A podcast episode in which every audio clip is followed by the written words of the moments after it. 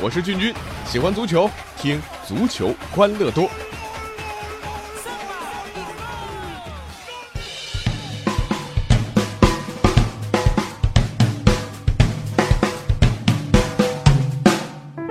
欢迎来到我们今天的足球欢乐多，我是君君。今天为什么要说啊苏宁成不了恒大呢？不是因为苏宁现在排在联赛倒数第二啊，我这个要落井下石。呃，到底为什么？那今天我们来说说。呃，当然说苏宁呢，我得先从广州富力开始啊，这个圈子稍微有点大，大家慢慢听我说。这最近几天啊，呃，不光最近几天啊，最近一段时间啊，大家看朋友圈，什么样的信息比较多？哎，我稍微统计了一下，发现这频率最高的呢，就是什么航班信息啊、天气信息啊、延误，经常能够看到现实版的人在囧途。呃，远的咱们也不说啊，就说刚刚过去的这轮中超联赛，广州富力就上演了一出啊中超版的人在囧途，航班取消，辗转接送，富力差点就七个人上场比赛了。辛辛苦苦折腾了一番，结果球队呢还被天津权健以一种被绝杀的方式啊输掉了比赛。富力真的是验证了中国一句老话，叫做“福无双至，祸不单行”。富力这一路上的经历也够传奇的啊！七号比赛啊，这个富力呢六号上午呢准备乘飞机从广州去天津。赛前一天出征呢，这个比较正常啊，但是呢因为天气原因，原来计划的航班和临时改签的航班都被取消了。之后呢，又紧急改签从深圳飞往天津的航班，但是呢，改签航班也被取消了。这富力赛前一天就没走成啊，只能等比赛当天往天津赶。因为这临时改的行程啊，飞机舱位有限呐，啊，只能富力分三批往天津赶啊。主教练斯托伊科维奇呢，带领着七个主力球员呢和四个工作人员啊，先从深圳一大早六点半啊就往天津飞。那第二批呢是八个球员乘坐八点五十五分的航班往济南，然后呢一点多飞到济南之后呢，在高铁折腾了几个小时，终于是赶到了球场。而这第三批呀，呃，在下午两点多才抵达济南机场，从济南到天津走高速不堵车要四个小时。幸亏当天高速公路没什么意外啊，富力呢，呃，球员是赶在比赛之前是全部抵达天津赛场。又是飞机，又是高铁，又是大巴的，呃，这个三种交通工具才赶到比赛到达地。这趟下来确实是够辛苦的，弄得狼狈啊。那当然，这比赛这个能打成什么样呢？对不对？怪谁呢？天气当然了。很多人说这是不可抗力嘛。啊，呃，君君也多次因为天气原因滞留机场，最惨的一次等到凌晨两点多才飞。啊，到目的地的时候已经快天亮了。但是我要说，广州富力的后勤团队也必须背这个锅。所谓兵马未动，粮草先行。知道最近天气情况复杂，航班大面积取消，提前规划好球队的行程，做好备案，这是分内事儿。这种情况是不是应该准备好充足的预案呢？啊，事先是不是该多订点票呢？啊，以备不时之需啊。哪怕退票这点手续费，对于中超球队来讲，相信不是什么难事儿。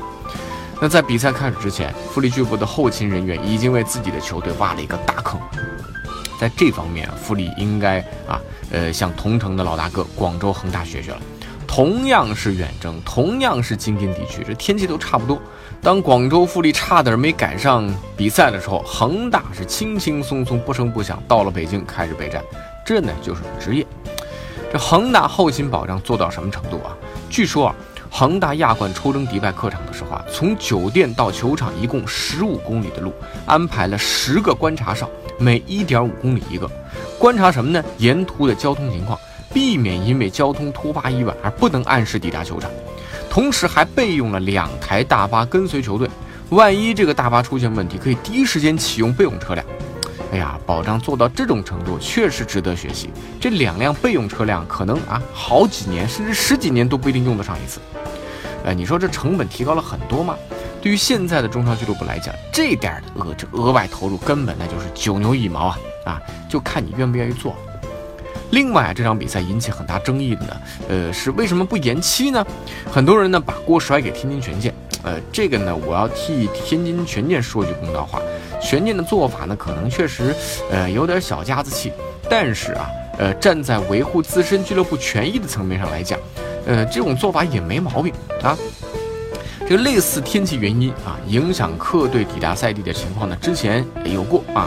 先例呢是在二零一一赛季，当时啊，江苏舜天主场对阵大连实德，由于天气原因，大连实德飞抵南京的时候呢，距离原定十七点三十五分的开球时间呢，仅仅只有十分钟了。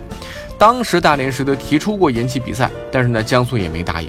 最终呢，在足协的调停之下，延迟到了二十一点五十分才正式开球。这也成为了中国职业足球赛历史上开球时间最晚的一场比赛。所以啊，在富力遭遇不可抗因素而不具备参加比赛条件的可能的时候，足协这个时候应该扮演管理者协调的角色，你应该站出来。可是，在开罚单方面啊，不辞辛劳的足协这次玩起了推皮球啊，这把这个锅是推得一干二净。他们将决定权推给了主场的天津权健，你们来决定。权健是什么身份啊？和广州富力现在在积分榜上紧咬的对手啊啊！我相信任何一支球队啊，包括在这个收听我们节目的球迷朋友啊，你如果是天津权健的话，你也不会同意。所以这个坏人的形象必须是应该足协来做的。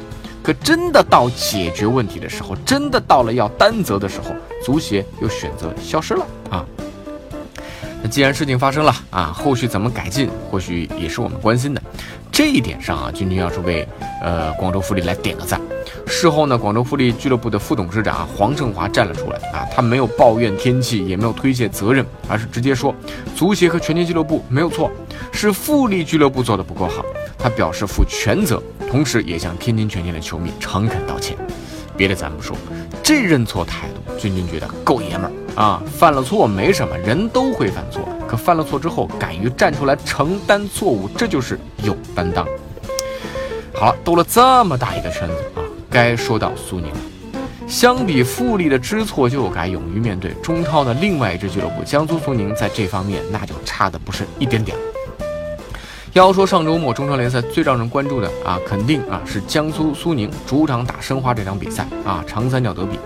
毕竟两支球队有非常多的重量级的大牌外援。原本呢这场比赛要向全球五十多个国家和地区进行转播的，可苏宁主场的草皮，大家去看一看，简直那是惨不忍睹啊！一眼望去那就是菜地。最终呢，一场面向全球直播的比赛就这么临时取消了。哎呀，这取消的好啊！要不然中超这脸可就又丢大发了，草地足球变沙滩足球了。这中超啊，向世界讲了那么长时间的故事啊，呃，这又要变成一起事故了。其实之前的事故也不少，对不对？虽然球场问题呢，肯定有各种客观原因，但是呢，君君觉得江苏苏宁俱乐部在对待这件事情的态度啊，那是有推卸责任之嫌的啊。事后俱乐部给出的理由是什么呢？说这个因为天气太热，高温啊，呃，这个冬季草呢枯萎了。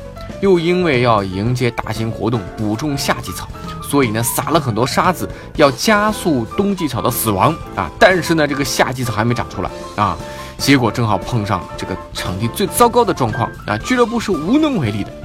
还有很多江苏球迷力挺俱乐部啊，这我觉得从感情上来讲，这个能说得过去。但是在我看来，这明显是推脱责任。高温是南京这一个地方吗？啊，距离南京最近的中超联赛的赛地申花啊和上港的主场，怎么不见高温草地出现这样的情况？全国的球场也没几家出现这样的情况。所谓的草皮问题，完全是可以花几千分之一的钱就能解决的问题。就算南京奥体中心所有权不在苏宁手里，但就凭苏宁在江苏的影响力，你觉得奥体中心这一块草皮搞不定吗？收购国际米兰的难度，我觉得比搞定奥体中心的草皮要难多了吧？啊，苏宁在足球方面大手笔可谓不断啊，这国内有苏宁俱乐部啊，国外国际米兰球员、教练、平台，数以百亿的资金都投在了足球上，但真的踏踏实实按足球规律办事了吗？